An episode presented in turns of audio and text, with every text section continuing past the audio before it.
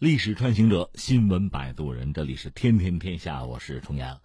呃，看了看今天的新闻，我觉得最值得关注的应该是俄罗斯。如果有空，咱们顺便看一眼谁啊？乌克兰。你说他们俩有什么事儿吗？不是他们俩，而是他们各自的经济，呃，爆出一些新闻。比如俄罗斯啊，新闻是这样说：俄罗斯是一直在增加外汇和黄金的储备吧？八年以来，俄罗斯央行的国际储备资产首次这是要超过沙特阿拉伯了。国际货币基金组织的数据吧，过去四年俄罗斯的储备金增加百分之四十五，今年六月份达到五千一百八十亿美元。同时呢，沙特的这个数字是五千二百七十亿吧，所以说这俄罗斯眼看着超过沙特，成为储备第四多的国家。那前三个谁啊？中国、日本、瑞士，俄罗斯这就成为全球第四大黄金外汇储备国。什么感觉呢？就还是准备着应付这种突发事件吧，不时之需吧。那主要就是两个层面，一个层面就是应付美国乃至西方的制裁，这个有可能对俄罗斯经济带来冲击，这是一个层面。还有一个，除了美国或者西方对俄罗斯的制裁啊，有没有可能全球范围内出现大的经济的波动？说的再难听一点，危机。这正所谓手里有粮，心里不慌嘛。当然，你说俄罗斯储备这个东西，比如啊黄金啊，多储备一点。这个是个老办法，是个也可以说是个笨办法，但是事实证明它确实也是个有效的办法嘛。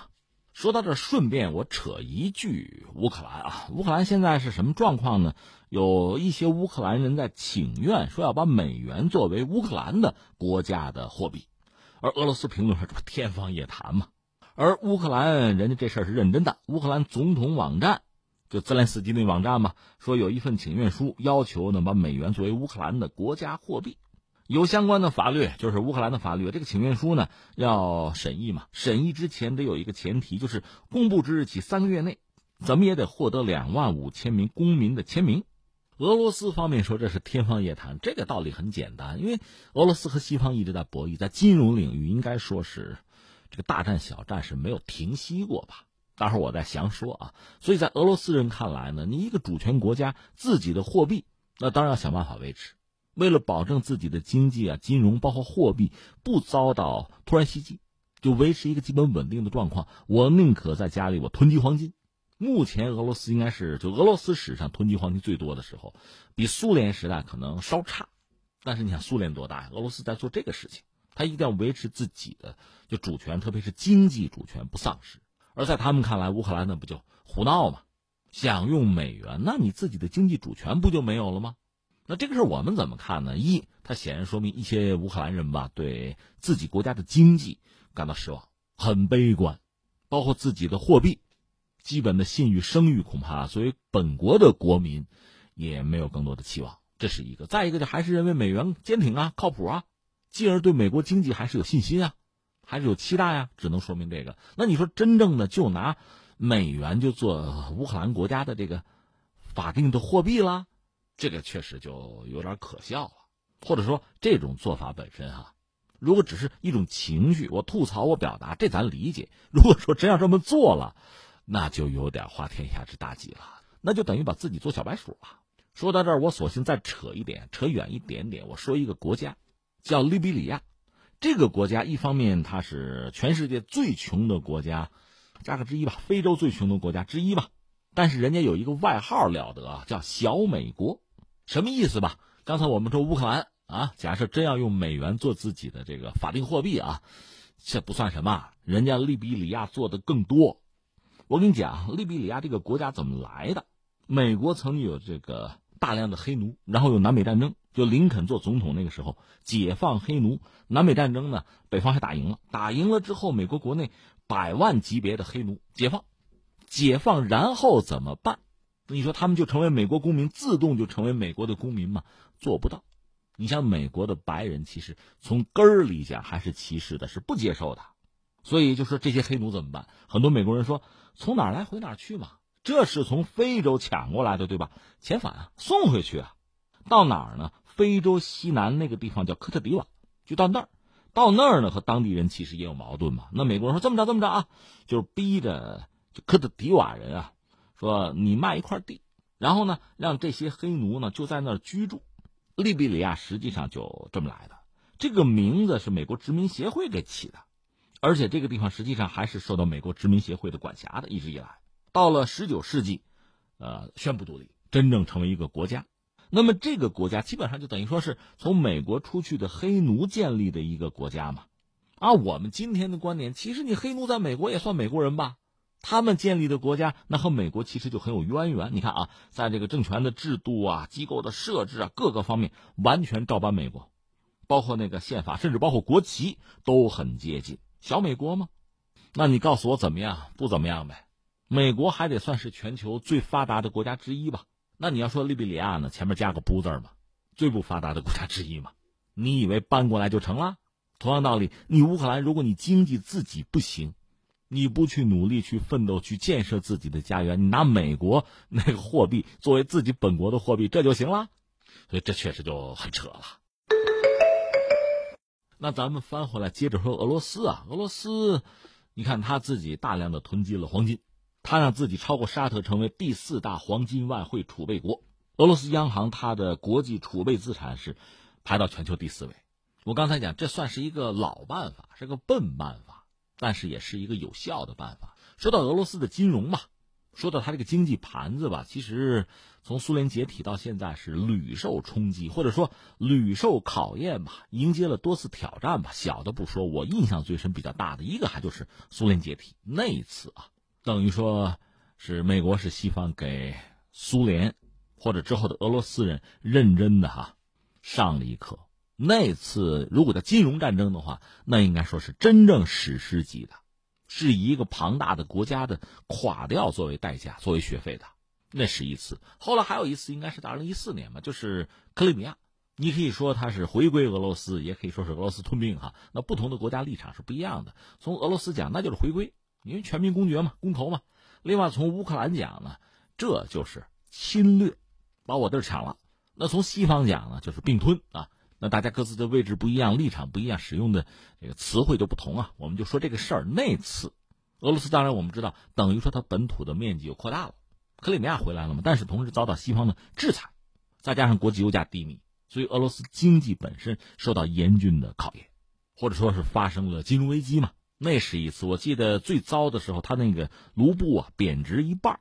但是有意思的是，你注意一下，就是那次我们说克里米亚那次啊，就俄罗斯整个。应该说，大家很淡定的就迎接了这轮风暴，没有掀起太大的麻烦或者问题，还不如现在。你看现在不是这个，因为它有地方选举，俄罗斯公开指就是西方啊，美国在干预我的选举，不是有大量的这个非法游行，也抓了不少人嘛？这是现在。当年二零一四年的时候反而很平静。你会觉得很奇怪，为什么哈？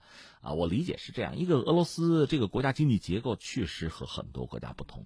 它因为苏联解体之后就等于去工业化了，它到现在我们常说它没有一个很完整的工业体系，到现在它也没有。这可能是普京现在面对的最大的难题，最核心、最要命的还是经济问题。所以你看，普京这次上台，他就讲要让俄罗斯经济要振兴啊，要雄起，啊，排到全球前五什么的。我们说俄罗斯经济确实有很多短板，它很独特吧，但它自身的资源确实太丰富了。它的能源，它其他的资源、矿产等等，这在全球确实是排在前面的，甚至排到第一位的。有这样一个底，有这样一个后盾，所以说它的经济规模就只是相当于我们广东，现在可能还不如我们广东省啊，它也能够正常的运行。另外，它人口其实也不是很多，甚至俄罗斯饱受啊。这人口日益缩减的困扰，这是他的状况。另外，俄罗斯目前得说是市场经济，或者说是一种特殊的资本主义经济吧。这意味着什么呢？它要靠能源，它有大量的能源巨头，有寡头。那么国家这个层面也有大型的国企，就能源的企业啊。所以实际上，呃，它受国际油价的影响很大。如果国际油价低迷，那他们的收益会降低。如果说全球油价高起，他们就能赚个盆满钵满。问题在于，就算是油价高起赚了钱，真正普通公众从中受益也相当有限，主要是寡头拿到钱了嘛。当然，军费也可以增加一些，它是这么一个状况。所以实际上，你看这个油价、经济和老百姓的生活，当然它有关联，甚至也很密切。但总的来说，公众的生活受到的影响，尤其负面的影响，反而。比较有限，再就是苏联解体之后，一直到现在，就是俄罗斯经济这个大起大落、起起落落这种震荡啊、波动，其实很频繁。作为公众，你说麻木也行，你说习惯也行，反而是相当淡定。这是我们看到的这个状况。二零一四年那次所谓金融危机，不是说对俄罗斯没有影响和冲击啊，从公众反应来讲，相对平和，或者说人家是见过大世面的。哪个世面呢？当然就是苏联解体那次了。那次刚才我们讲是一个史诗级的金融战，当然最终苏或者俄那是大败亏输了。那既然说到这，我们索性扯两句啊，这是穿越历史啊。就当年其实美国总统是里根，他周围那个班子确实很有一套。而苏联这边就是戈尔巴乔夫上台嘛，在那个阶段，美国等于说像苏联展示了自己经济强大的一面。这个强大我们要加一个引号，一方面它经济确实不错，里根时代啊；另一方面呢，它也有虚张声势的一面，就有意示强，展示肌肉。而苏联当时的经济状况到八十年代后期的时候不是很妙，所以对美国经济的一种畏惧和崇拜之心，在苏联上上下下逐渐的就形成了。另外，你看美国确实多管齐下。现在你看历史，你会真觉得这个五味杂陈哈。当年苏联社会上流传很多段子，这些段子呢，往往是这个就是讽刺啊、吐槽啊、意识形态的啊、官僚主义的，就是一种不满情绪啊。现在你知道很多段子谁编的？美国中情局编的嘛。然后在苏联，在这个社会上百姓来传播，说起来是个笑话，你也不好深究，但实际上它起到了非常成功的瓦解民心士气的作用。那么逐渐呢，你对整个政府也好，我们就说金融啊，金融监管机构也好啊，你会觉得它将死啊，官僚主义啊，不靠谱啊，你会形成这样一个印象。那当时在苏联已经有所谓的黑市了，苏联的卢布对美国的这个美元的这个汇率在黑市上和这个官方的价格呢，当然有很大的不同了。我们就说金融这块啊，你还记得有个休克疗法吧？哈佛五百天。改革方案非常之激进，你可以对比一下，当时中国也在进行经济体制的改革，甚至我们有个形象的说法叫什么“摸着石头过河”。其实你仔细想，他是很谨慎、很小心的。而且我们纪念改革开放四十年，那我们从哪改起？从农村，联产承包责任制啊，吃饱肚子啊，手里有粮，心里不慌，稳定啊。我们是这么考虑问题。苏联当年可不是，这个所谓不是，可能真的是两个层面，一个是美国在诱导他。诱导苏联的决策层，另一方面，苏联本身还真的是缺乏这类人才。我只能这么说。你看，就是说沙俄也好，苏联也好啊，大量的数学领域的什么国际象棋啊、啊计算机啊，就是足够聪明的头脑有的是，但是在经济、在金融领域还真的是说不出个什么来，没有特别合适的人，就是对市场经济几乎是一窍不通的，对西方的资本在金融领域的玩法还真的是可能说不出所以然了。问题就在这儿，你要不懂，你大街上有个陌生人拦住你，来吃两片药给你，你就吃啊，啊，他们就吃了，就休克疗法嘛。你看一夜之间，就是苏联的大型的这个国有企业，它是搞成这个有价债券嘛，股份嘛，分给全体苏联的国民，这好像天上掉馅饼一样哈。一个人手里，呃，大约是每人一万到一万五千卢布不等吧，按照官方的汇价能合三四万美元，就是苏联人每个人一份有价证券。但你注意啊，这实际上是一个巨大阴谋的开始。这是证券，这个不是钱啊。如果真是每人发到三四万美元，那我认为那是真心实意的。不是啊，是证券啊。然后在苏联的国内就开始出现什么呢？大量的这个私人银行，就你这个实际上这个有价证券是可以在那真正的是可以兑成钱。可是，在这个时候，整个社会上传来的消息是什么呢？是你证券不值钱，有价证券不值钱。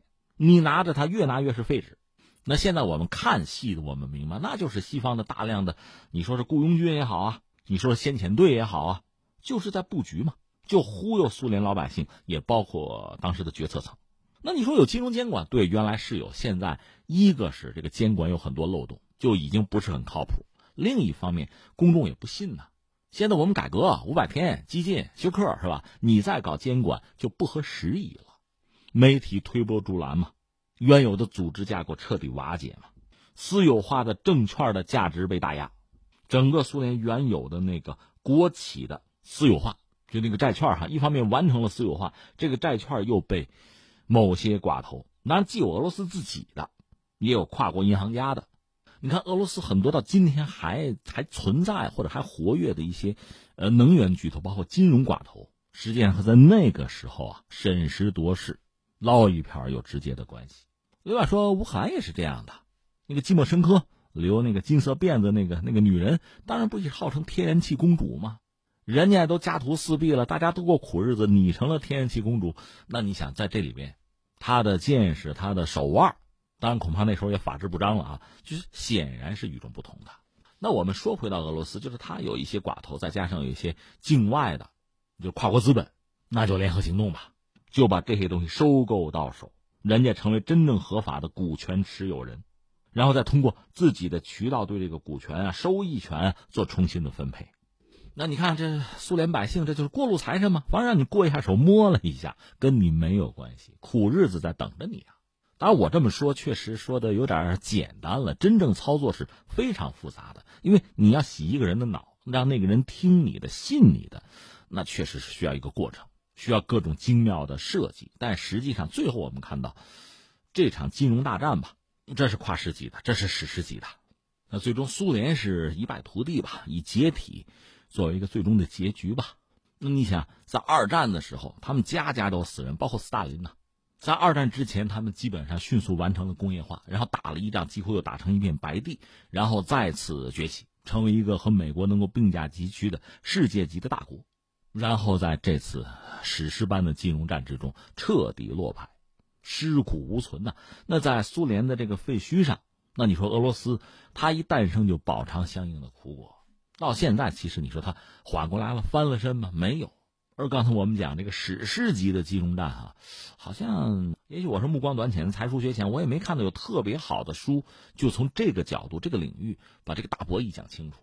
所以你看，翻翻历史是不是可以让我们比较能够清晰的理解现在？你比如俄罗斯，黄金这个玩意儿啊，你说靠它赚大钱别，但是保值是很好很重要的一个选项。尤其对今天的俄罗斯，是不是他们嗅到了什么不祥的气息？这是我们说的两个层面，一个层面就是和西方的博弈，和美国的博弈始终没有停。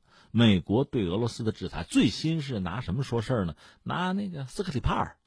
那个间谍事件说是都什么时候的？这陈芝麻烂谷子的事还提？哎，那也要制裁啊！另外，美国最近有一些表现可能不甚寻常吧，比如在波斯湾，自己的全球鹰被伊朗干下来吧，也比较淡定。那最近朝鲜频频的试射新武器吧，还是比较淡定。另外呢，美国是退出了中导条约，和中国的这个贸易摩擦的长期化。那么这一系列的事件，是不是让俄罗斯意识到可能会有大的波荡？